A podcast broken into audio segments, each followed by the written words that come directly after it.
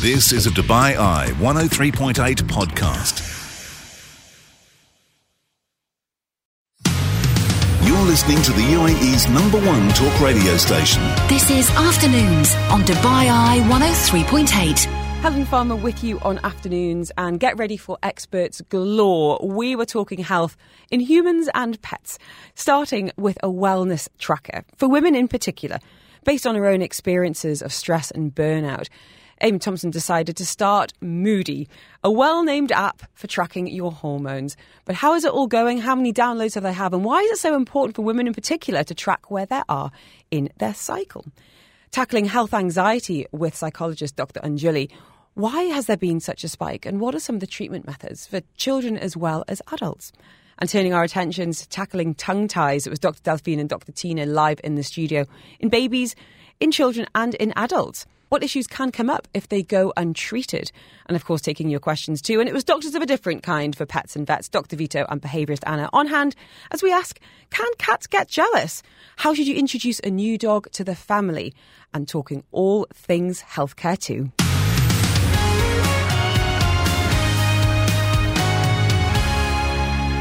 We're talking health this hour and women's health in particular between now and half past with Amy Thomson, who joins us now. She had her own experience of stress induced burnout that led her to quitting her job and creating Moody Month. It's a wellness app to help women just like her, just like me, just like many of you listening.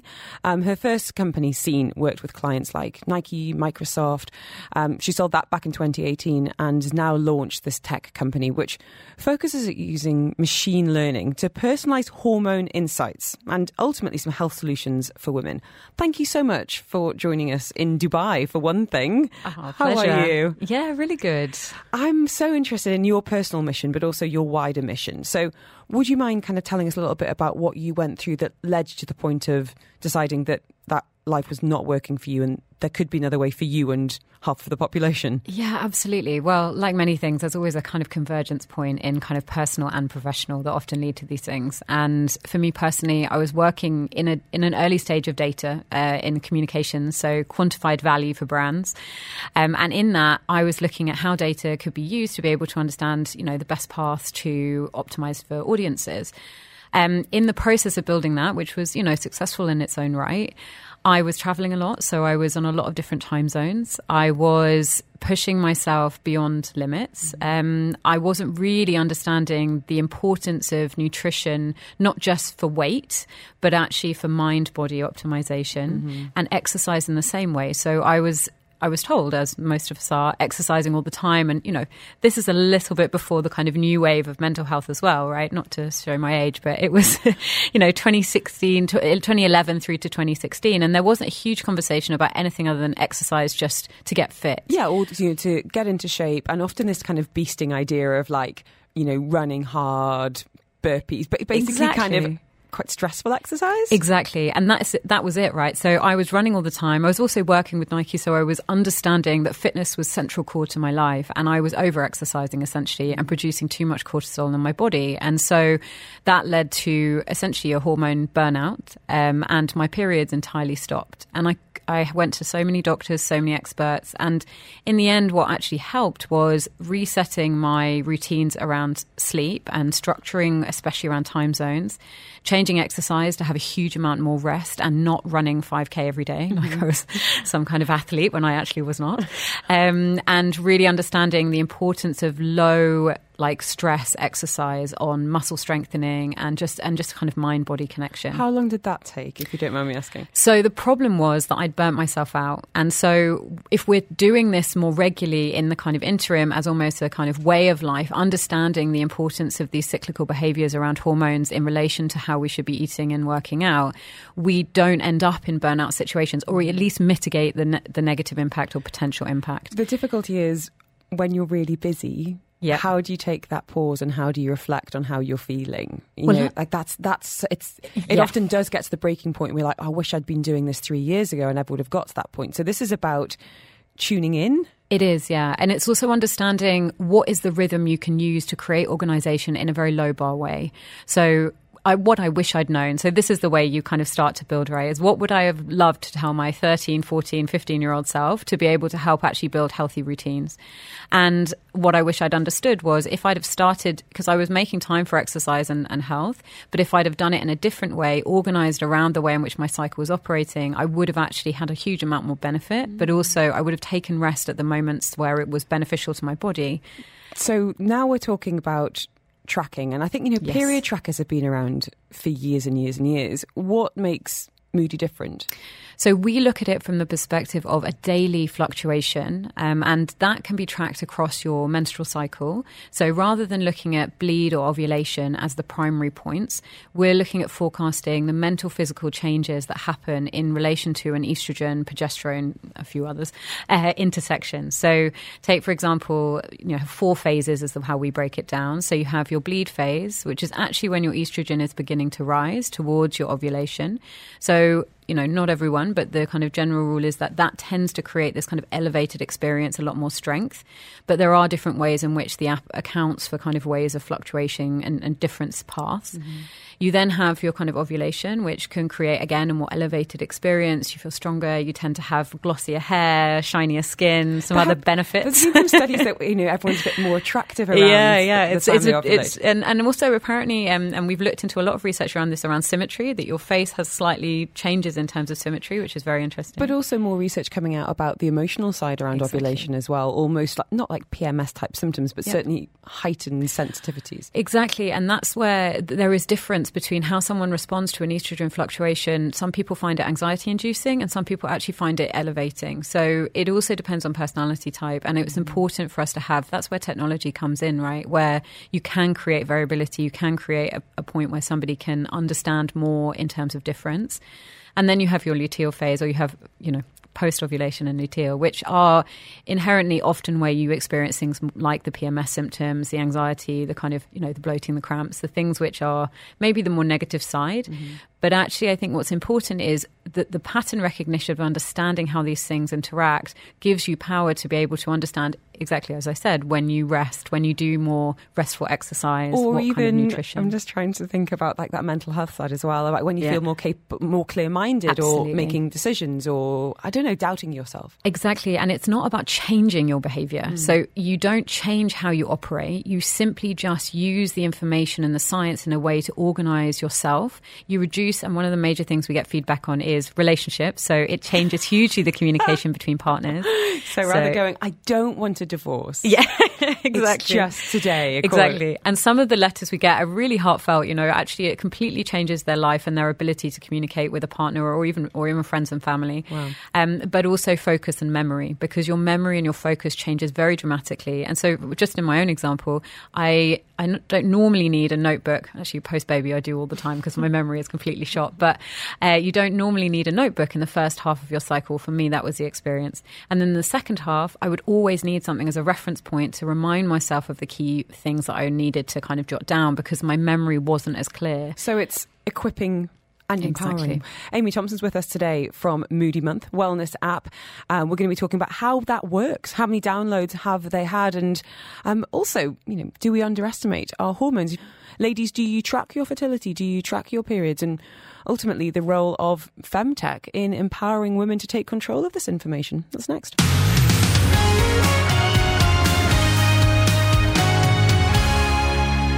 In conversation now with Amy Thomson. She is the founder of Moody Month. It's a wellness app to help well, women like us, really, when we think about how important it is to understand our bodies, to listen to our bodies, even when we are in a really, really fast paced environment, it's probably even, even more so. Would you mind kind of telling us in a nutshell, Amy, about the benefits of tracking our hormones through the month? Yeah. So, firstly, optimizing mental and physical health, pretty much a, a bonus. Uh, Happiness. Uh, one of the reasons for that is that understanding that there are fluctuations of mental and physical health changes across the menstrual cycle, and the way we split it out is across four phases. So, why having a tool which allows you to forecast that is helpful is it completely changes the way you organize, the way you think, the way you communicate. Your Um, expectations of yourself. Exactly. It reduces guilt Yeah. and it improves happiness. Can I ask then about building the app and the business? What was it like from like that nuts and bolts behind the scenes? Because now, I mean, I've been using it for a while now. Um, it's so user friendly. It looks beautiful. Um, we're going to talk about some of the points of difference to other tracks in a minute. But in terms of the business side, what's that been like? Well, I think if I'm honest, I was a little naive. um, I went into this with a, a, an amazing board of doctors, an amazing board of experts behind me. Um, and I think that because I had this incredible female team. So we wanted to build an all female business, not just from a kind of academic perspective, but also from an engineering point of view. And that created a, a, kind of form of bias, much like if you write a novel as a male author, you write a female experience and a female character in a very different way. And that's what we wanted to create with this. We wanted to code the app from a female experience point of view. And we get a lot of feedback to say that people people feel it yeah, in it terms resonates. of yeah, it resonates. Um, and then in terms of the journey, it's it's been one where you know, we started out with a very clear intention. How do you use data to help people better understand themselves in a safe and, and, and structured way, and also in a way which allows us to be more effective? And um, that has in itself been a really eye opening and, and, an important aspect of what we've built. Can I ask you? You said the word safe there, and I think it's really Yeah. important to touch on this because a lot of people, um, especially around things like femtech period and fertility tracking have data privacy concerns. We've seen you know really grim things out of the US in particular where pregnancy and period tracking apps you know that data was sold to advertisers people being sent adverts for nappies after they had a miscarriage you know just hor- horrendous. How do you assure users that their data is safe? So I have to say, setting our own precedents for things has been really important, and seeing that actually. Take, for example, your point there about receiving adverts for nappies after, after having a miscarriage, you know, a really harrowing and very traumatizing experience. So, advertising and not having any identifiable IDs is really important. You know, that's possible for us to do with Apple, but it's actually not at the moment. So, we don't really advertise on Google until they update their kind of uh, privacy. So, we make very proactive decisions about how we market and, and promote the product based on our understanding about privacy and, and data in that respect. Um, and then secondary is also just how we built the product. You know, it's it's really it is about customer choice though. So there is no possibility. We did really try at the beginning to create a fully anonymized experience, but if you don't have an account, you don't have an email associated. It's if you lose your phone or if you break the app, it, it then means you have no way of accessing it, and that in itself is more annoying actually. absolutely when you've already been Yeah. putting that putting those data points in Exactly. So we, we have got that aspect, but everything else is anonymized. So it's encrypted and anonymized. And so we call it a semi anonymized system. And also in terms of choice, you know, being really clear on what that is, how you lay out your T's and C's, how you communicate to people about what privacy is. And I think what's been really eye opening is is people's acute awareness of this around things that were happening in the States mm-hmm. and the importance therefore of of choice um, and providing people with information. Not we're not saying this is 100% for everyone, but you do have to make an informed choice and making sure people are clear on how that works and, and what's gone into it. so how many downloads of moody now Ah, hun- hundreds of thousands, and it's a really amazing. Yeah, it's it's a crazy place to be in now, um, and it's it's a really exciting moment because we really start to see that when people use the app and understand the benefit of this kind of daily hormone forecast, and what that means is it's actually a rich text experience. So rather than lots of graphs, and there are graphs in the app, but lots Hey, of data. we all like an infographic Exactly, but it's not heavy on the infographic in the first experience, right? We've we've designed it almost like a weather forecast, so it just gives you an experience of some information about the science behind what's happening, and then a recommendation of what you can do to address it. Well, I was having a nosy this morning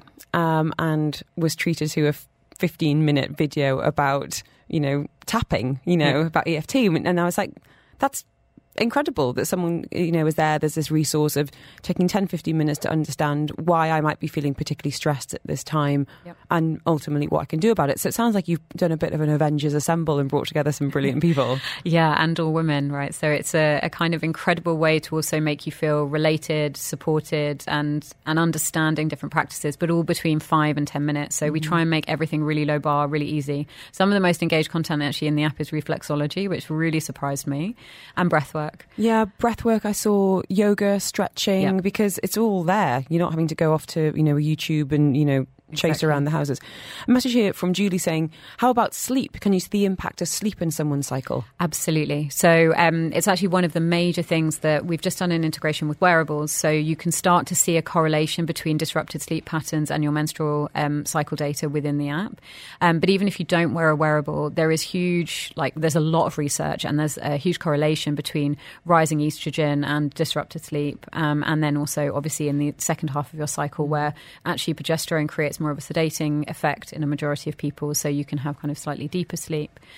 Um, however, again, because different people have different reactions to hormones, this can this can vary. But it is actually a really important fact of when you think about data and how we've been visualized data, such as sleep data, to not layer on a menstrual experience onto that sleep data doesn't diversify the reality of the experience from male to female. Mm-hmm. And it is a very different experience. You know, our bodies chemically are very different. And so, actually, when you think about a wearable, they're not really designed for a female body. Mm-hmm. They're designed for a kind of everyday you wake up because men's cycles are, are 24 hours. So interesting. I've had loads of people asking for your details. Yeah. Is that okay? of course. So, yeah, if yeah, you want to send me the word app or Moody, which I love the name of, by the way. Yeah. Um, I will send. Is the Instagram probably the best place to go? Instagram is the best. Moody Month, um, and I have a personal Instagram which is Amy T Stories. So yeah, but my Moody Month is where all the information about the app, all the information about the the product, and kind of all the science behind it as well is showcased. Tell you what, app to 4001 i will send it over and lastly we've got about 30 seconds left amy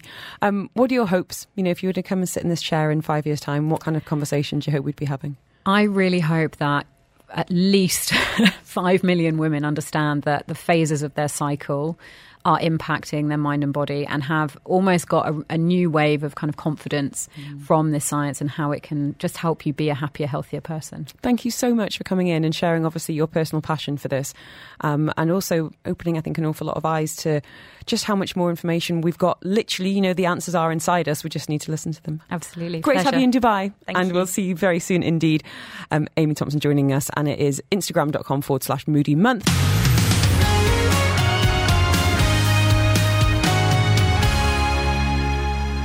Now health anxiety. Post pandemic, my goodness, we are completely overloaded with health related information, you know, Dr. Google. Health anxiety is increasingly common, but what can we do about it? What exactly is it? Dr. Anjulie Dhillon is with us today, health psychologist at Connect Psychology. I'd never heard of health anxiety until the pandemic. How are you? Yeah, I'm good, thank you. Um, can I ask then, why is this a particular area of interest to you? I've always been interested in health psychology, and um, you know, I've come to Dubai and I can see there's a need for it. People are struggling with health anxiety. What is it exactly? Yes, that would be helpful. so, it's basically when an individual is preoccupied with the thought that they have a serious medical condition and they may not even have the evidence to back that up, mm-hmm. but they are absolutely convinced that something's wrong with them and then it's just taking their over their daily functioning every day. So that's going to say it's not a case of you know basic hypochondria, which you know it's mm-hmm. quite common. This is something that interrupts how you move around the world, impacts decisions you might make, and as you said, some of it might be complete fallacy. I mean, the, mm-hmm. unfortunate thing about us humans is we are prone to confirmation bias. Yes. So if we start to look for the clues, then mm-hmm. we're going to find them. How bad can it get, Doctor? it can get really bad. It can get to a point where people are not functioning on a daily basis. If you think, you know, people are having to go to work, they might have a family. If all your focus is on is, I've got a problem with my physical health, and that's all you can think about, then it's really disruptive.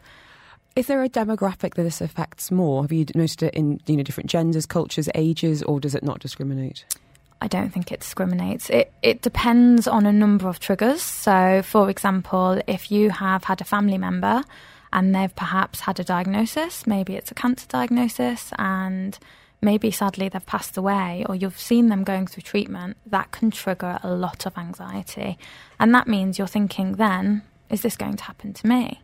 Maybe you've had a medical trauma, mm-hmm. or maybe you've got a chronic illness, and that is is very common. So cancer diagnosis, diabetes diagnoses, we we see a lot of health anxiety in these populations. So can I ask something about that mind body connection? Yes. And I, I, guess a bit of chicken and egg. Mm-hmm. You know, how can those concerns and those very real worries impact your physical health. Yes.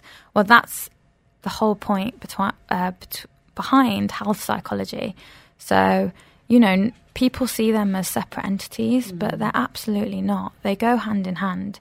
If we're feeling something from a mental health perspective, there's going to be a physiological response. And it's interesting to think about how it can manifest. Because for some people, it might be, you know, an upset tummy or disrupted sleep or skin patterns and, you know, all of these things. And then it must be really difficult to start to unpick the origin of it. Absolutely, it's a cycle. So think about feeling really panicked. You know, we might have sweaty palms, our heart rate might be increasing, and then we've got physical symptoms, and then we've got mental health symptoms, and, and they just there's a cycle.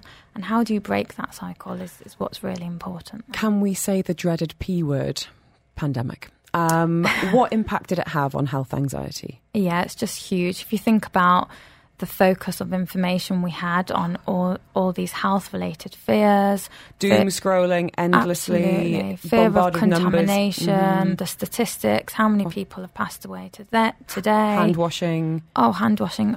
Even myself, I can't tell you. I was just sanitizing constantly. Mm-hmm.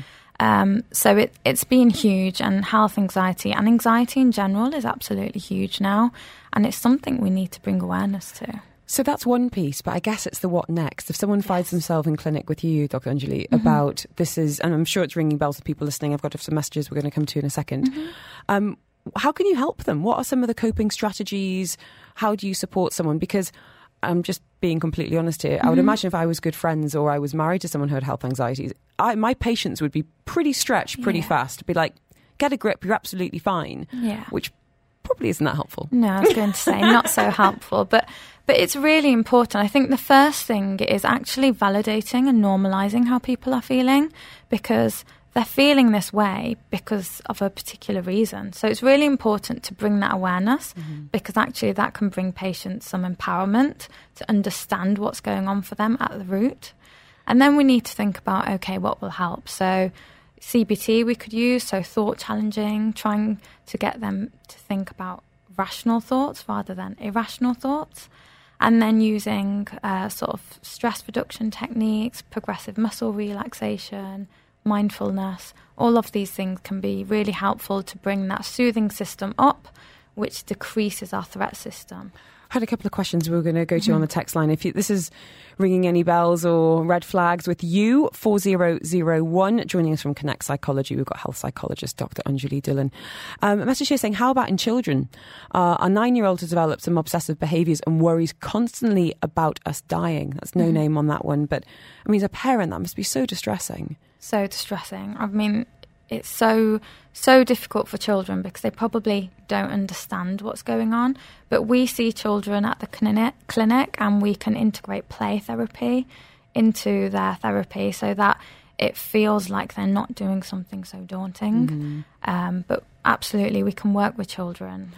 Um, Shilpa's asking, how is this different to a phobia? That's a really interesting point because when we've discussed phobias before, you know, you can do things like exposure therapy and you know different techniques. Is it is it a phobia of being unwell, or is health anxiety a different entity?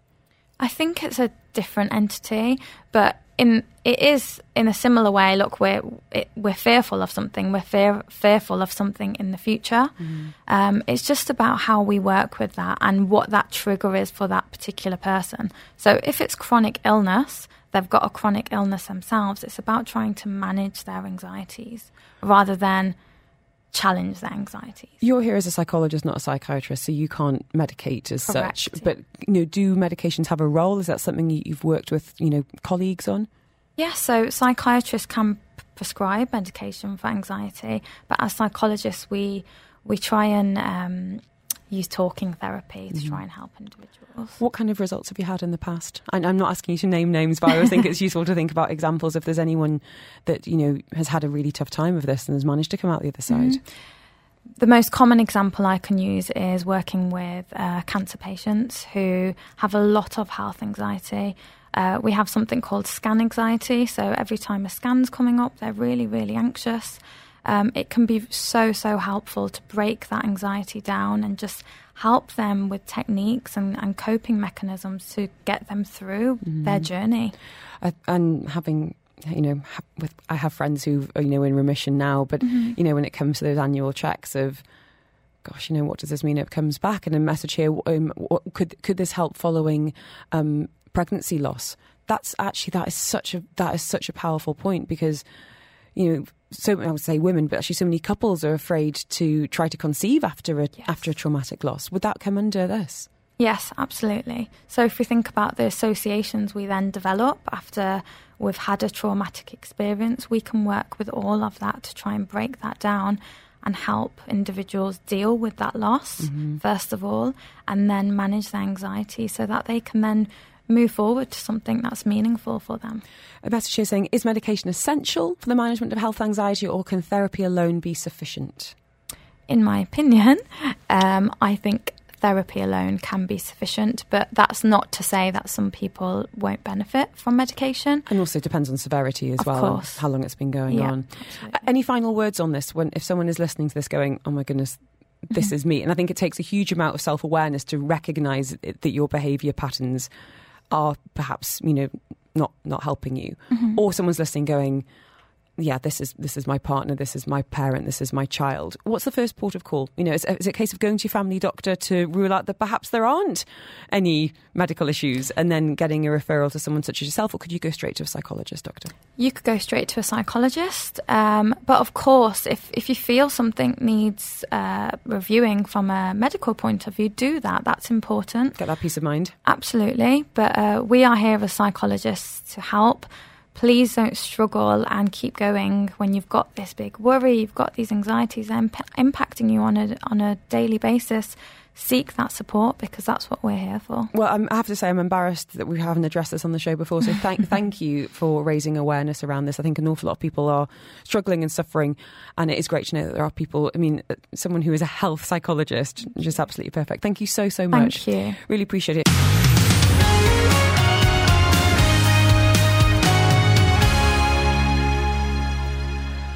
We've got not one but two experts in the studio today. So maybe you want to breastfeed your newborn baby, but they just won't latch. Maybe their attempts are actually hurting you. We're talking about tongue ties in babies, but also in children and even us adults.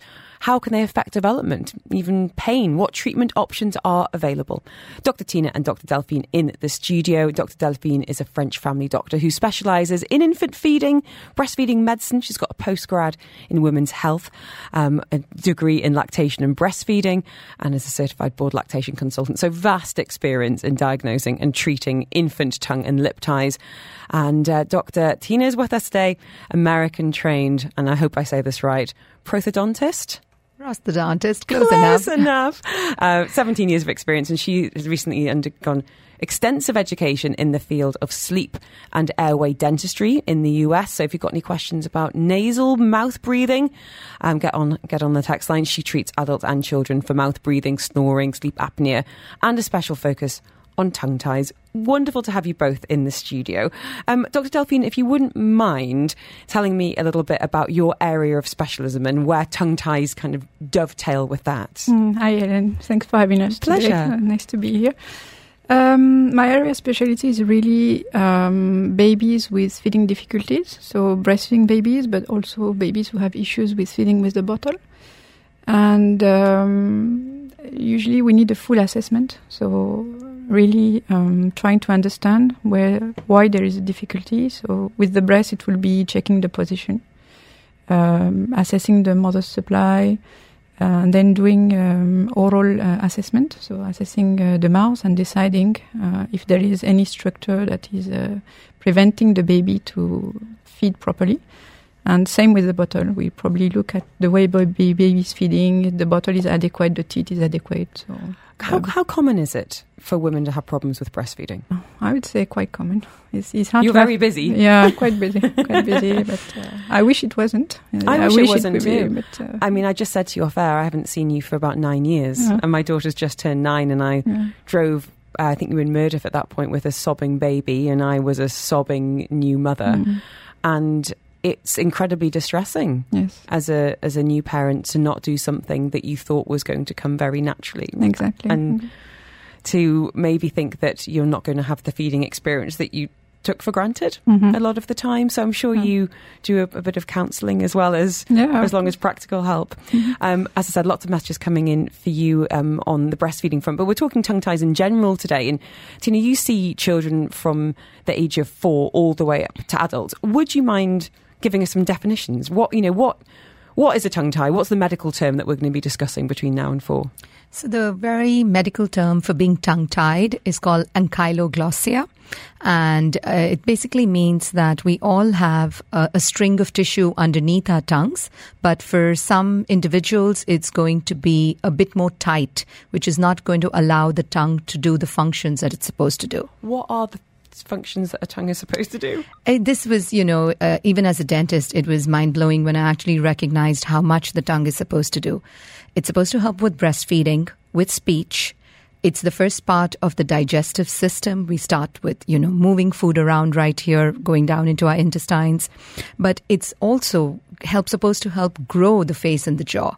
So this whole upper craniofacial region, as we call it, is grown by the stimulus of the tongue pushing everything outward and forward. And the other big role that it has is it helps with correct nasal breathing. So the tongue is like an on off switch for breathing. If the tongue is up in the roof of the mouth, you get nasal breathing. If it is down, it's switched off and you get more mouth breathing. And if that tissue is shortened tighter, the tongue can't reach the roof of the mouth, so you're more prone to mouth breathing. Am I understanding that right? That's correct. You're more prone to nasal congestion and mouth breathing with a tongue that lies low. We are going to be talking about why this can happen and ultimately the impact on children, babies, and even adults um, from speech development, growth of the face, we've just touched on there, and ultimately why a diagnosis can be helpful and what treatment can look like. Plus, is it overdiagnosed? We've had a message here asking exactly that. Why are we suddenly hearing about it so much when we didn't for thousands of years?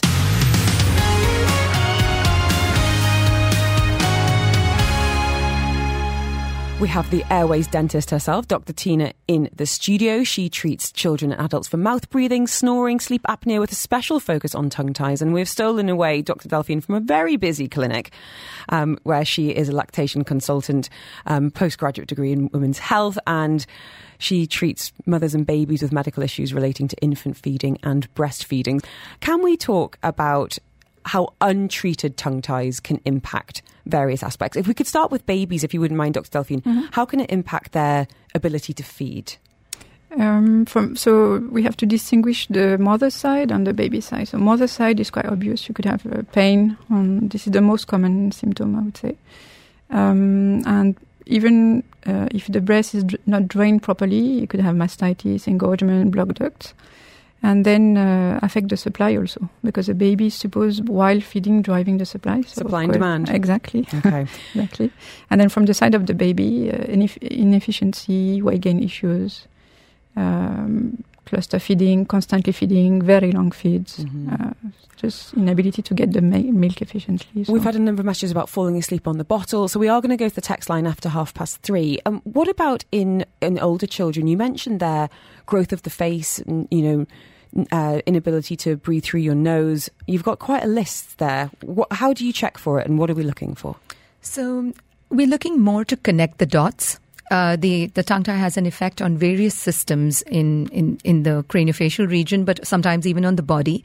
And while it's not nothing's a definite to say A causes B, if we gather the whole history and we can understand what is the function, then we can see function is affected. So let's say in children, uh, picky eating or with not wanting to chew hard foods, um, if their tonsils adenoids have been removed, but children are still snoring, they're grinding their teeth. They have a lot of jaw tension, sensory in the mouth. Their baby teeth have come in. There's no spacing in the baby teeth, which is a sign that the tongue is not growing the jaw like it needs to. Um, if they're mouth breathing with nasal congestion, or sometimes even without nasal congestion, they still continue to just keep their mouth open. If they're tired by day because of that, So not, get, not getting the quality restful sleep. yeah, uh, even when the swallow is not correct because the tongue tie can cause that, you can get more frequent ear infections or colds and coughs last longer. So these aspects together tie in with say, okay, there was poor breastfeeding history. Now we see all of this. Then we go into assess around the tone of the tongue. What about in adults? Yeah, so the adults compensate really well. You know, we start to see lesser direct symptoms around it. I haven't seen an adult who says that they're a picky eater anymore, right? um, crowded teeth, you know, if you needed extractions uh, or orthodontics, um, which was severe, if you have temporomandibular joint pain, so that's the jaw joint, we call it TMD. Mm-hmm. It's a dysfunction, so you know, uh, because of grinding your teeth, etc. If you have a hard time swallowing pills, a lot of neck and shoulder tension because the tongue ties result in breathing issues, forward head posture, some amount of anxiety, but also mouth breathing. Interesting. Right. Well, Naz has been in touch saying, is there a test that adults can do to see if they've got a tongue tie? I've never been able to roll my tongue, but assumed it was genetic. Great question. All right. So, not roll your tongue, but we're talking, uh, the earlier tests used to all be about sticking the tongue out, and that's not accurate. You can have a anterior or a posterior tongue tie and still stick your tongue out. But we're looking for the lift of the tongue, especially in the back of your mouth. So, generally speaking, the tongue should always lie in the roof of your mouth whenever you are not eating or talking, it should lie in contact with the roof of your mouth. But an easy test would be to see if you can do nice, loud clicks. You know, I wanted a demonstration. All right, we're going to sound it. It sounds like this. But you know, look at yourself as you do them, and you want to kind of see that string up here, your jaw move down, and uh, that's that's one of the good signs. It is not tongue ties are not a visual uh, thing. At most times, we do need to assess function to know whether that's a thing or not. Right, lots of questions on this. Um, we've had a message uh, from Basma saying, I've read that too much folic acid can cause lip and tongue ties. Is there any truth in that? Dr. Delphine, is, this, is there any research into this? Mm, some research, nothing very conclusive, but there's a question on it's not really the folic acid, is I mean, it's the folic acid because it's the synthetic form. So as as com- as opposed to the folate, mm-hmm. uh, the one that you get naturally. So, so from diet, you wouldn't worry about overdosing no. on your folate, but if you're no. if you're taking folic acid, yes. it needs to be under doctor's instructions. I mean, I guess that why question is is interesting, but also not that relevant because if you've got it, then you need to make a decision. Mm-hmm. What, mm-hmm. what is there any research in terms of the why that you'd be interested in, Dr. Tina? What I do see is that it is very often genetic if one baby's had it and Dr. Delphine's seen them, the older siblings come to see me. Mm-hmm. Um, I often see that, you know, as we're assessing the kids, the parents can actually say a lot that, yes, I also couldn't do A, B, and C in well, my childhood. This is what happened when I brought my girls to see you, yeah. and I got diagnosed at age 40 with a severe tongue tie. yeah, but it doesn't affect gonna, function. I'm not going to be demonstrating my inability to click on the radio. But it's interesting because it doesn't affect function. Um, to my to my mind, I mean, you grow up thinking whatever you're going through or experiencing is normal. So I've got I've got no counter counter reference. Um, but a question, I guess, is: Is it ever too late to have the snip? Can I ask you, Dr. Delphine, if you know if a child is coming in with what you would you know define as a significant tongue tie that's impacting their ability to feed, whether that is bottle or breast, how do you take the decision that um, a procedure is needed? Um, I mean, First is uh, we, we really assess the function. So if the function is affected, and it's really a decision also with the parents. We discuss with the parents. So it's uh, like we give them information, and uh, they decide. But I think uh, when when function is affected, it's quite clear that we want to advise. That's probably the the best thing to do for the baby. Would you mind demystifying what would happen in a baby, and then we'll talk about children after half past? So, is that something that you would do in clinic? Is it you know mm. anaesthetic? What, what, how, how, how would you deal with it? So it's yeah, it's done in the clinic. So uh, usually in the same appointment. We don't need uh, several appointments if the family is ready and the baby is ready for the procedure. Um, we swaddle the baby. Um, we have a nurse uh, assisting us to lift up the tongue and then we do a quick snip. Uh, I use scissors. Some practitioners can use lasers. So it's really, I would say, as quick as doing a vaccine. Wow. Uh, we try to keep it as brief as possible because it's one thing very important, we are very keen on having the baby feed immediately after. So straight on breast or bottle? Straight on breast, unless they refuse, of course. We mm-hmm. respect that. Because, um, um, yeah, that's, so that's the idea. So a brief procedure, um, with uh, the parents can be in the room in my case. Um, can be a bit different in the hospitals sometimes they take them to the theater but it's also very brief and uh, So not something very complicated, I would say. Well, lots of text messages coming in on this, and we are going to go to your questions in just a few minutes. Three, we've had messages going: Do children grow out of tongue ties? Um, obviously, some those of you getting in touch with symptoms, with questions, um, messages about breastfeeding. Noel wants to know: Does having a C-section delay your milk coming in, or have any ability um, or impact on your ability to breastfeed?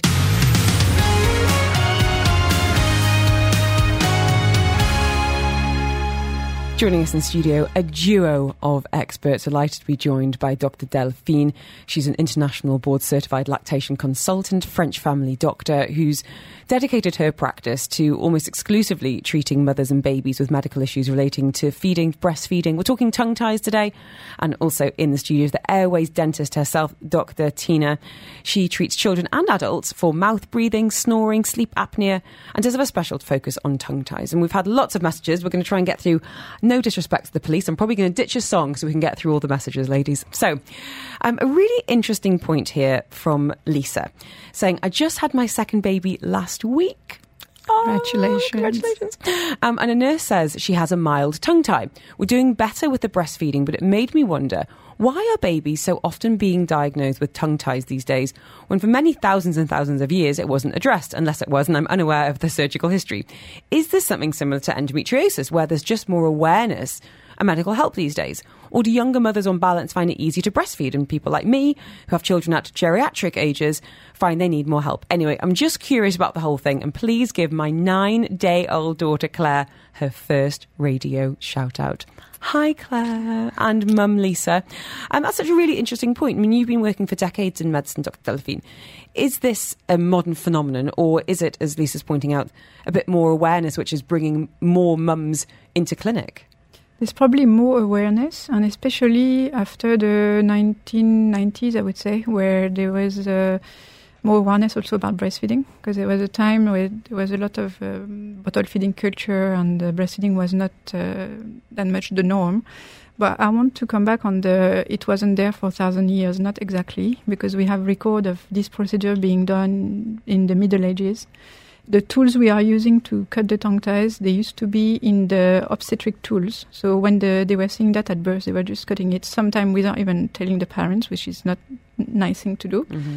And uh, in France, the Louis XIII king, we have a report of him getting his tongue tie treated.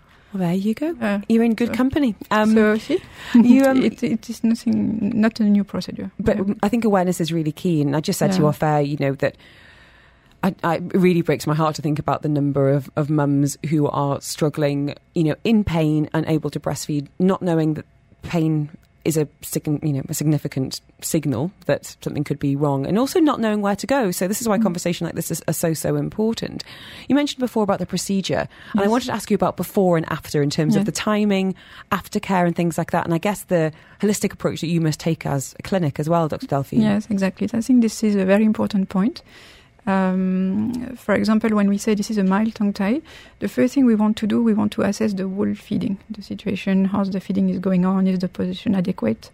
Uh, so rule out other reasons for this uh, for this nipple pain. And there are many. It can be an infection, can be uh, position issue. And another point uh, that is very important, it can be some uh, muscular tension in the neck muscle. For example, if a baby has a torticollis, can be the result, for example, of a medicated birth with uh, use of forceps, use of ventouse, C-section when the birth was a bit difficult. That can create some tensions around the neck, around the jaw, and that can really affect the mobility of the tongue. So sometimes we are talking about a, a borderline tongue tie, but we want to make sure that there's no tension in the muscles around. So when we do the before assessment, I think that would be wrong to just open the mouth of the baby, see a frenulum, and then say, This is a tongue tie, go for surgery. That's the wrong path. We want first a feeding assessment. That's very important. Breast or bottle. We also want to observe the feeding of the baby, even with a bottle, how the mechanics. And then um, we often work with the osteopath, the physio chiropractors, uh, to release any muscular tension. So it's a bit like if you are doing a knee surgery and you don't do physio before and you don't f- do physio after. So sometimes I say when the p- parents are coming, they are referred by a lactation consultant. I would say baby's not ready for procedure Mhm. because if I do the snip too early, we have a risk of complication, we have a risk of reattachment, we have a risk of. So that's very important. Also. And what about Dr. Tina when you're working with children, you know, age four upwards and, and even adults? How does that team come into play to make sure you're maximising the procedure and the effects you can get from it? Right. So I like to use the sentence that, you know, tongue tie release is not a procedure, but it is a process. And um, it's a bit more of an acute problem with babies where, you know, things need to be done immediately to restore that breastfeeding relationship. Mm-hmm. We have a bit more of a luxury of time with children and with adults. And the team is usually made of the myofunctional therapist, an osteopath, a dentist and a release provider, and you know, uh, in this case, I am the release provider and the dentist. Um, so we need to make sure that we have good tongue tone, which is what comes from myofunctional therapy, also done by speech and language therapists. That we have a free tongue, which is what the release is going to give, but also tongue space like a garage for this tongue to park into once the you know the tongue is strong enough and knows its way there and that's where dentists and orthodontists come in together to the text line we go. Dr. Tina and Dr. Delphine in the studio. We've just got a few minutes left, so if you have got any questions, queries, need some clarity, now is the time to pick up your phone and maybe even faster to give us a call on 04871 You can be anonymous and message here saying, My son had a speech delay, has had disturbed sleep, plus keeps getting nasal congestion very often, plus, as mentioned by your experts, a less muscular face. Could that be linked to a tongue tie? well, I'm not expecting a diagnosis over the text line, Dr. Tina, but. I would say that he should have an evaluation. This sounds like a child that deserves an evaluation by somebody who knows. Mm. Because unfortunately, as dentists, we were not trained to look at posterior tongue ties or different, understand the functions around tongue ties. And message is saying, do children grow out of them? Um, does it affect speech? My son is now eight, doesn't pronounce his S's, but very eloquent, so it's not noticeable. Never picked up on it at school. In my opinion, no. If function is affected, you do not outgrow tongue ties. The body just learns to compensate in a variety of ways, mm-hmm. and life goes on till those compensations give way. Um, a message for you, Dr. Delphine. This is from Noel saying, Does having a C section delay your milk coming in or have any impact on ability to breastfeed? Uh, it can, especially if it is emergency C-section. So I would say any stress surrounding birth. If it is, for example, a planned C-section that is very peaceful, Usually not. So it's all stress related. Context. Yes, it can, yes. Okay. Um, no name on this one saying, um, Hi guys, thank you so much for this. Um, I've got a seven week old baby, was breastfeeding for 10 days and switched to formula due to the pain. First time mum, didn't know any different. I was told when he was born he did have a tongue tie, but didn't know that it could affect breastfeeding, and a midwife didn't do anything or seem concerned. Now booked for a procedure at the weekend. Uh, my son struggles with wind, loses latch from the bottle, feeds half feeds all the time because he's falling asleep on the bottle. He's unsettled most of the day, so I assume he's hungry. Just after some reassurances and some success stories because I'm really anxious. So worried mum there. Does it sound mm. like this is a, a, good path for them to pursue? Yeah, I think it's a really good idea that this baby has an evaluation and uh, it's probably something there and uh, it's nice. Okay, all right. Listen, all the very, very best. Um, Dr. Tina, I wanted to end with you, if you don't mind, in terms of if this is you know ringing any kind of alarm bells with people, and as I said, we've had a lot, lot of people getting in touch with you know symptoms and worries about in children, and not necessarily with with babies as such. Do you?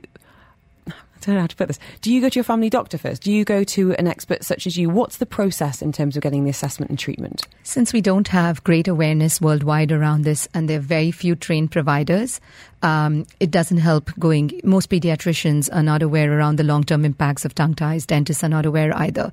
So you do kind of have to reach out to somebody who's talking about having mm. specialty training on tongue ties, on airway, nasal breathing, and start from there, unfortunately. That's not an unfortunately. You just go to get to have, have some FaceTime with you.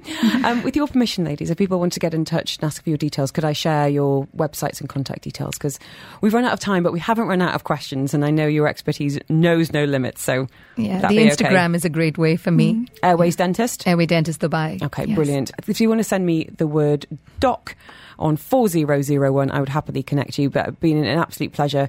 And as I said, very happy we could get these two experts in the same room at the same time Dr. Delphine, family doctor, and uh, IBLC, so lactation consultant extraordinaire, and the fantastic Dr. Tina, um, sleep and airway dentist, and um, on hand on Instagram as well. Some great resources there. You're listening to Pets and Vets on Afternoons with Helen Farmer. With ProPlan where the number one ingredient is always high quality salmon, lamb, turkey, and chicken We have got a brace of experts in the studio today.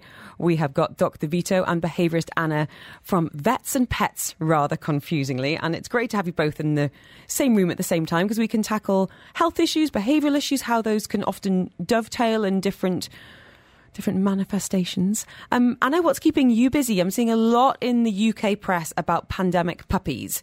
So Mm-hmm. dogs that were got during lockdown for we're working from home. We've got some want some company, keep the kids distracted, and the behaviour is atrocious. Mm-hmm. Are we seeing anything mirrored in the UAE along those lines?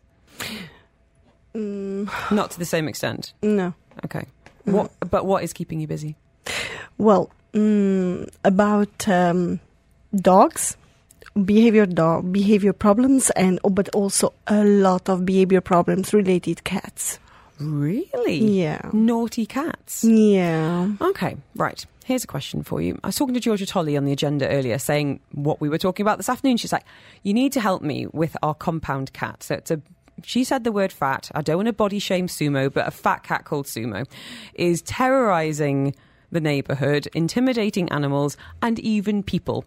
Says that he will stand his ground, will bristle, will go to attack, and it's causing a bit of distress. hmm What can they do about this?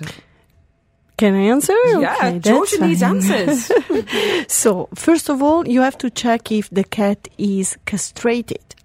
Can help a lot. Second one, uh, what I always suggest is uh, try to provide uh, um, food.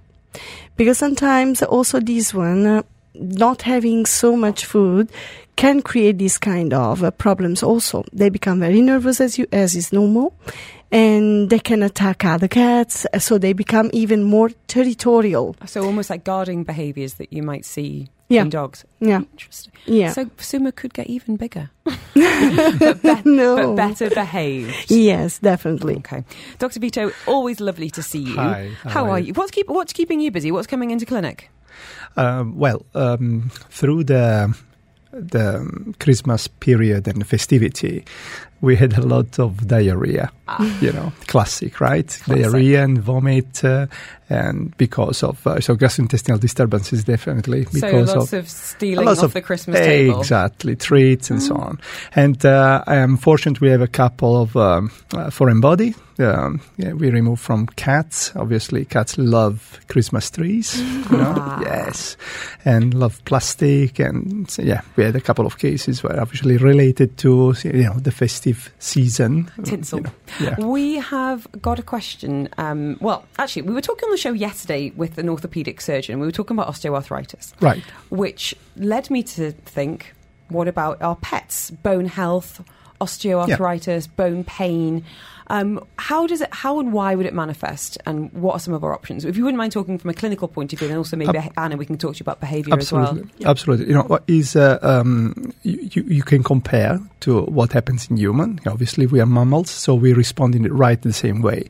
So, uh, osteoarthritis is a condition that affects uh, the bones, um, mainly the, the the joints, and appears mainly in uh, uh, old age, but can be also uh, genetically. It's a trait, genetic trait. so, are certain breeds predisposed Uh, well, uh, yes, there are some large breeds that have some uh, uh, genetic traits. So um, I don't know, uh, hip dysplasia or elbow dysplasia. So there is uh, not a perfect joint, and therefore we have um, earlier.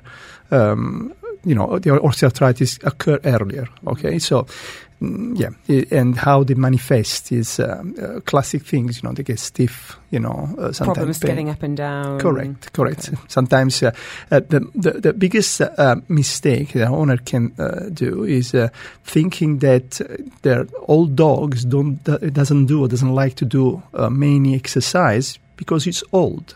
Well, it's not, you know. So there and, is, and by avoiding exercise and mobility it's going to make them age faster yeah, exactly. Mm-hmm. You know, range of yeah, range of motion, stiffness. You know, we don't want that. You know, we don't want that. a message is saying how important is something like hydrotherapy to help joints Absolutely, that is brilliant. So, Hydrotherapy is something that we can do in combination with, uh, obviously, a medical approach. We should first, obviously, examine the dog. Uh, sometimes they help also some uh, uh, X-rays to see the health of the joint. First of all, then um, osteoarthritis. Uh, uh, it's um, uh, as a result gives uh, uh, pain. So therefore, it's important to have some pain uh, management and anti-inflammatory drug on board. And uh, yes, um, hydrotherapy is great because you still maintain the the range of movement, uh, uh eliminating the, the you know the gravity, mm-hmm. you know, and therefore the impact uh, on the joint is uh, way less. So it's brilliant. And Anna, from a from a behavioural point of view, you mm. know, dogs are probably a bit more demonstrative of pain, but cats hide it a little exactly. bit better. How can we as owners be tuned into any issues they might be having? As always, as always, I I ask the, the, the owners is observing the cats because um, uh, if you see any kind of changing on their behavior, sometimes is is related to a vet problem more than a behavior problem, a mm. psychological mm. problem. So it's very important to detect that one. If there is any kind of change in that means, for example, even peeing and pooing outside the litter tray sometimes is related to osteoarthrosis because also going in the litter tray and moving in a small place to you know they walk Turning. they dig etc can be very difficult for them so they choose to don't go there and to change the place and so this one is not just a behavior problem, mm-hmm. is related of a, a, vet problem. And you two working in conjunction. Well, joining us from Vets and Pets on Pets and Vets, we've got Dr. Vito and behaviourist Anna. This is Pets and Vets on Afternoons with Helen Farmer. With ProPlan. Joining us in studio from Vets and Pets, we've got Dr. Vito and behaviourist Anna. So any questions for those guys? This is your chance. We've just been having a little look at the photos that are coming in. Oh, super lovely. So cute. We've had Obi, the rescue dog from Saudi. We've had a very lazy Roxanator. And we've also got a cat called Lily. Right, let's, let's talk about Lily.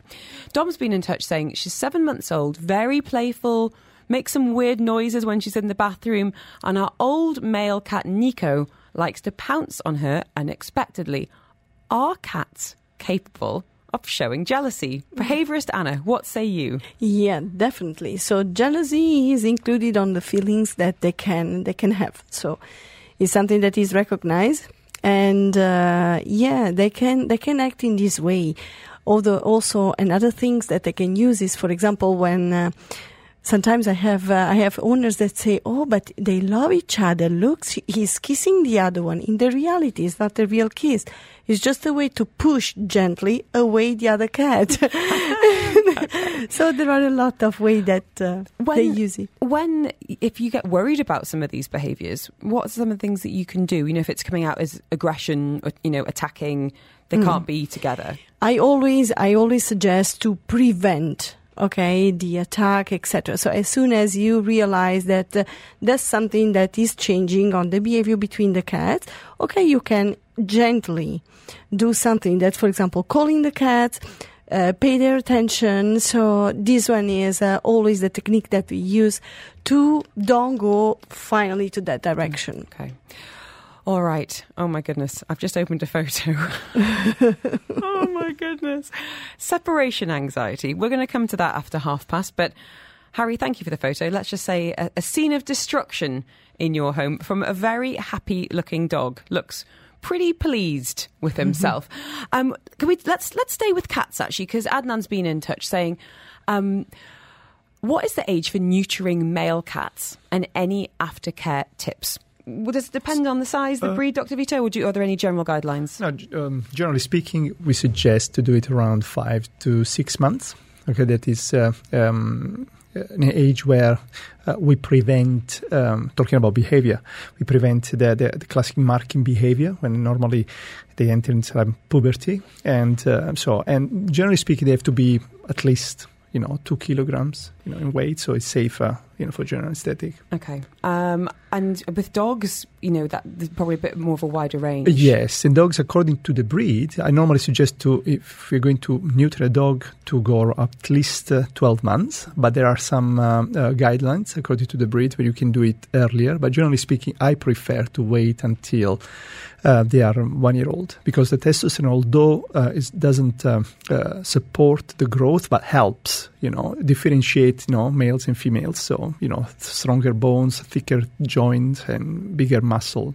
Um, what about the second part of that question about aftercare tips after na- neutering a male cat in particular.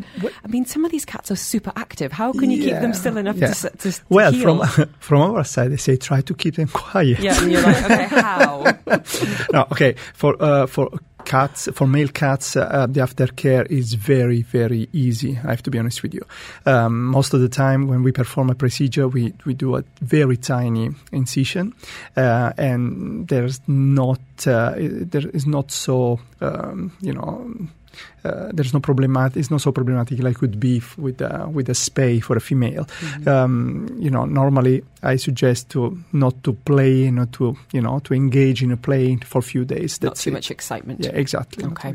Dr. Vito with us today from Vets and Pets and Behaviourist Anna as well. We've had questions about um, introducing a new adopted dog to the family and how to do that. That's for the gorgeous Obi. Um, and a question here about calming my six month old male cat for nail cuts and ear cleans. It keeps having a bite. Dr. Anna, does anything come to mind for that? Yeah, definitely. What uh, is uh, better to do is uh, starting to touch, for example, make exercises when only you are touching the pose. Okay, so they can become familiar on this kind of uh, manipulation. So fine, you can touch without um, going for clipping, just touching, just um, took the, the nails out, etc. Do these kind of things. Then slowly, slowly show the scissors that you are using. Leave the scissors there so they can sniff. They can become okay. This one not, not dangerous, and then you can start to clip the nails. You can also at the beginning going for one, two. You don't have to clip all Sort the nails at the same manicure. time. Yeah, Okay. just like that. One. It's it's so interesting to think about cat psychology, isn't it? Yeah. But then, I'm certainly not accusing Adnan of doing this, but you know, the idea of chasing your cat around the living room, trying to grab it with the nail scissors. no. Definitely not a good idea. Familiarization, Yes. exposure Always. therapy, all of this. Okay, joining us in studio from Vets and Pets, we've got behaviourist Anna and Dr. Vito. We are going to go to the text line after half past. As I said, questions about introducing a new dog to the family, um, if you're looking to adopt, about separation anxiety. I'm desperate to show you this picture, guys. It's absolutely gold. And I've got one very similar where my dog destroyed a chair and smiled in the photo. This is Pets and Vets on Afternoons with Helen Farmer. With ProPlan, groundbreaking science, life changing nutrition. Not one, but two experts in the studio from Vets and Pets, rather confusingly. We've got Dr. Vito and we've got behaviourist Anna. And how do you feel about a quick fire round, guys? We've got a lot of people to help out. Sure. Let's do it. Let's do it. All right. Um, message here, and this is from Nikita, who's got beautiful rescue dog Obi, saying, "What are your suggestions for introducing a new adopted dog to the family? We want a sibling for Obi, but don't want him to feel jealous." Great, Anna. Can we start with you on the Yeah. behavioural front? Things you can do before, you know, some of the questions you need to ask yourself on the behavioural Yeah. front. Yeah, yeah, that's fine. So, going slowly, slowly as usual. So the dog needs to become familiar on the on the environment, and he can meet every every member of the family slowly, slowly. Don't push the dog do something that he doesn't want, that he's not prepared to do that one at the beginning. So be patient because maybe he can be under stress or maybe for there are cases that for sure he's under stress so be patient provide him his time and wait a little bit that the dog is ready to go to the next step Okay. We thought about adopting a new dog a few months ago um, and went to a rescue centre. I haven't talked about this on the radio actually, um, because our dog is turning 11 next month and unfortunately he's not very well and we're kind of, it sounds really cold. We're, we're succession planning basically about, you know, our, our other dog not being um, lonely, grieving too, too much. And it just wasn't the right time. You know, it really wasn't because our old dog was getting distressed and we thought, you know what, we're going to wait until the right time. Patience and also a match of the dogs, those personalities, which is why fostering can be fantastic. yeah What about the actual introductions in terms of bringing a new dog into the home, the logistics, the smells, the rooms, and things like that? Exactly. It's just that on a step by step. So you can start with showing the dogs to each other, not going too much close to each other, and be all the dogs under control. So if you decide to take a, a dog on a leash, also the other one has to be on the leash. They have to stay on the same level when you are introducing two, two dogs. And or if you decide because you already knows that the two dogs has nice temperament, okay, fine, but both without leash. So again, Equal. same level, yes, equal, and slowly, slowly, under control, under supervision, and it's okay. Talking a lot, please talk with your pets. Talk is important. Use the correct tone when you are talking with them. And it's very, very important also that one. But don't be worried because normally the easier introduction are dogs and dogs, dogs and cats. What? Yeah. and the most difficult one normally is cats and cats. Well, there you go. Isn't that interesting? Okay, behaviourist Anna with us today. Uh, Dr. Vito on hand as well. Let's talk cats because we've had a message here saying we're thinking about taking in a stray cat that we've been feeding for some time. But what should we do? Should we vaccinate it? Great question. There are so many animals in desperate need of homes right now. And some cats are very happy to be doing their own thing, street cats. That's very true. Some, however, you know, would really love a, a welcoming home and Yes, a indeed. regular food No. supply. So if you have identified an animal that you think you'd love to bring into the family, a cat in this case, what should you do? Yeah, first thing you go to the vet. Okay, so and not because I'm telling because I'm a vet, right? but yeah, just uh, obviously uh, physical examination, make sure that everything's okay. Um, yes, vaccination prophylaxis is the you know the pillar of uh, you know the medicine Bit, well-being. of, bit of bit of deworming. Yeah, correct. So, deworm, so any prophylaxis of uh, deworming, uh, fleas and ticks um, control, although we don't have a huge amount of fleas in this country, which is okay, but there are lots of ticks, uh, and uh, vaccination. And uh, obviously, um, the vet will uh, decide whether or not to suggest some uh, some tests. Um, the country, unfortunately, we have a lot of uh, um, FIV, which is um, um, the feline uh, HIV, uh, leukemia, so we can actually rule it out, and then um, probably a, a quick scan with a wood lamp just to, to see whether or not we have some ringworms. Uh, le- let's remember at home we, it's very very difficult to catch something for our pets, so very safe. The only thing things that we can uh, we can catch is um, sometimes ringworms, okay, but it's just a headache, it's not dangerous, so it's good to screen them. So peace of mind, vet checked, head to toe, and then presumably get them on a good diet that's going to suit whatever. Absolutely, need. absolutely. Okay. Now we come to Nacho. it's been my favourite photo of the day. Nacho, I'm I'm guessing is maybe some kind of cockapoo. Maybe. What do you think? Yeah, Have a yeah. maybe. surrounded by torn up tissue paper with a big old smile on his face. So we're talking separation anxiety. We're having issues with our puppy. Any advice on how to get around this? We've tried snuffle mats, lick mats. They only distract him for a short time before he barks, howls, and destroys things. He's left maximum for one to two hours a day. Mm-hmm. When I say, Harry, I feel your pain, I showed a photo to Anna and Dr. Vito where my parents had driven a chair, big wicker chair from Muscat to Dubai. Day one, Jarvis Cocker Spaniel shredded it. And we've got a photo of him with exactly the same smile of, look, mum, look, dad, look what I did. I hate. I'm not. I'm going to be honest. I hated that dog for quite some time because he. Poor thing. I Poor did. baby. I did because I'd come home and it was stressful. It was a case of what's been destroyed. It wasn't an if. It's like what is it this time? Is it you know shelving or you know sunglasses or flip flops? And then suddenly you look back and go, oh, that hasn't actually happened for a mm-hmm. while. Well, tell us about separation anxiety, Anna. What do we need to know about it before we move on to Nacho in particular? yeah. So, um, first of all, you have to think that for sure you you are stressful when you come home and you find home in these conditions. But you have to imagine how high was the level of the stress of this dog to do that. They are not enjoying when they are doing that one. It's just a way to release the stress. Okay. So, and when you come home and you see the smile, it's not because, oh, look what I did. No, it's because, oh, you are back. this one. now I so, feel awful. no, no, please, no, don't. but in any case, yes, this one is exactly the feelings that they, they, they have. So um, it's very important when you come back in this condition, try to breathe.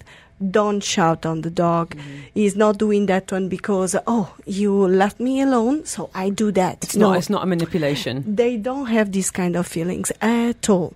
So what we have to do is uh, starting to work on the anxiety, on the anxiety problem. So going slowly, slowly, leaving him also five minutes without you. Uh, so you go out from the house. There are exercises that you can practice to go to become longer the time that he can spend alone in the house. Mm-hmm. There are also something that you can use like relaxing music when you are leaving the house. You can put the music going on. He can help or particularly toys that is that is making them focus on the toy instead of thinking, oh, I'm alone, oh, they abandoned me, because this one is the feeling that they have. I mean, it looks like Nacho's a puppy, and I think it's it's interesting to kind of point out that when they're puppy puppies, when they're tiny, yeah. we're all super excited about them, and the kids are eh, there, and we we have to spend time with them because they're helping with their potty training. And then when they do get a bit older, we're probably more inclined to spend less time with them, and that could be a bit of a tipping point as well. Yes, definitely. Okay. There was uh, sorry, there was a lot of uh, separation anxiety after COVID. Mm-hmm. Just yeah. to describe how different how cats and dogs are. Uh, um, during COVID, cats were getting stressed because people were at home too long. After COVID, dogs were getting stressed because people are leaving, to go to work. so. That doesn't perfectly illustrate the difference. The cat's like, get out of my domain. You're normally at work now. How interesting. Um, we are going to squeeze in just a couple more questions if we can. Uh, Jasmine saying we've recently had our almost two year old lab spayed. She was a rescue, got her at 11 months.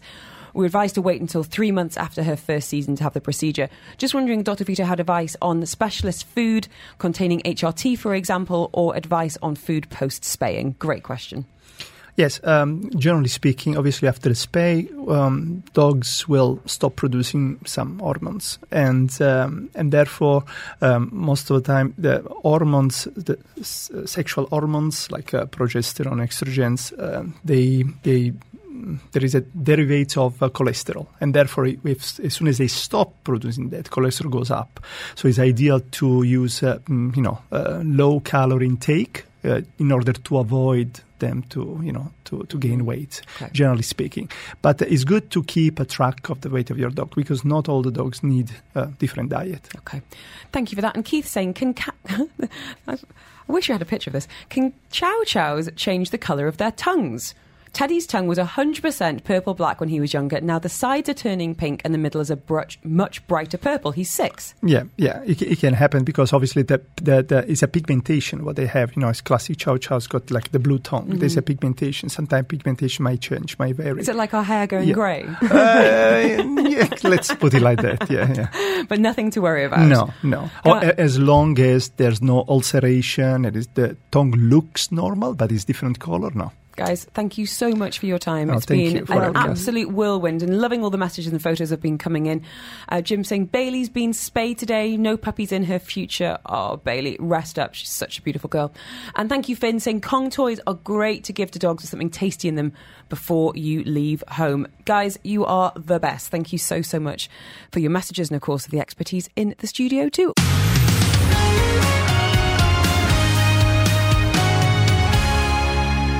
And thank you for downloading this episode of the Afternoons with Helen Farmer podcast. Don't forget, you can subscribe. You'll get direct to your phone as soon as it's out. And you can listen to me live on Dubai Eye 103.8, Monday to Friday between 2 and 5 p.m. You've been listening to a Dubai Eye 103.8 podcast. To enjoy lots more from Dubai Eye in the United Arab Emirates, just go to DubaiEye1038.com or find them wherever you normally get your podcasts.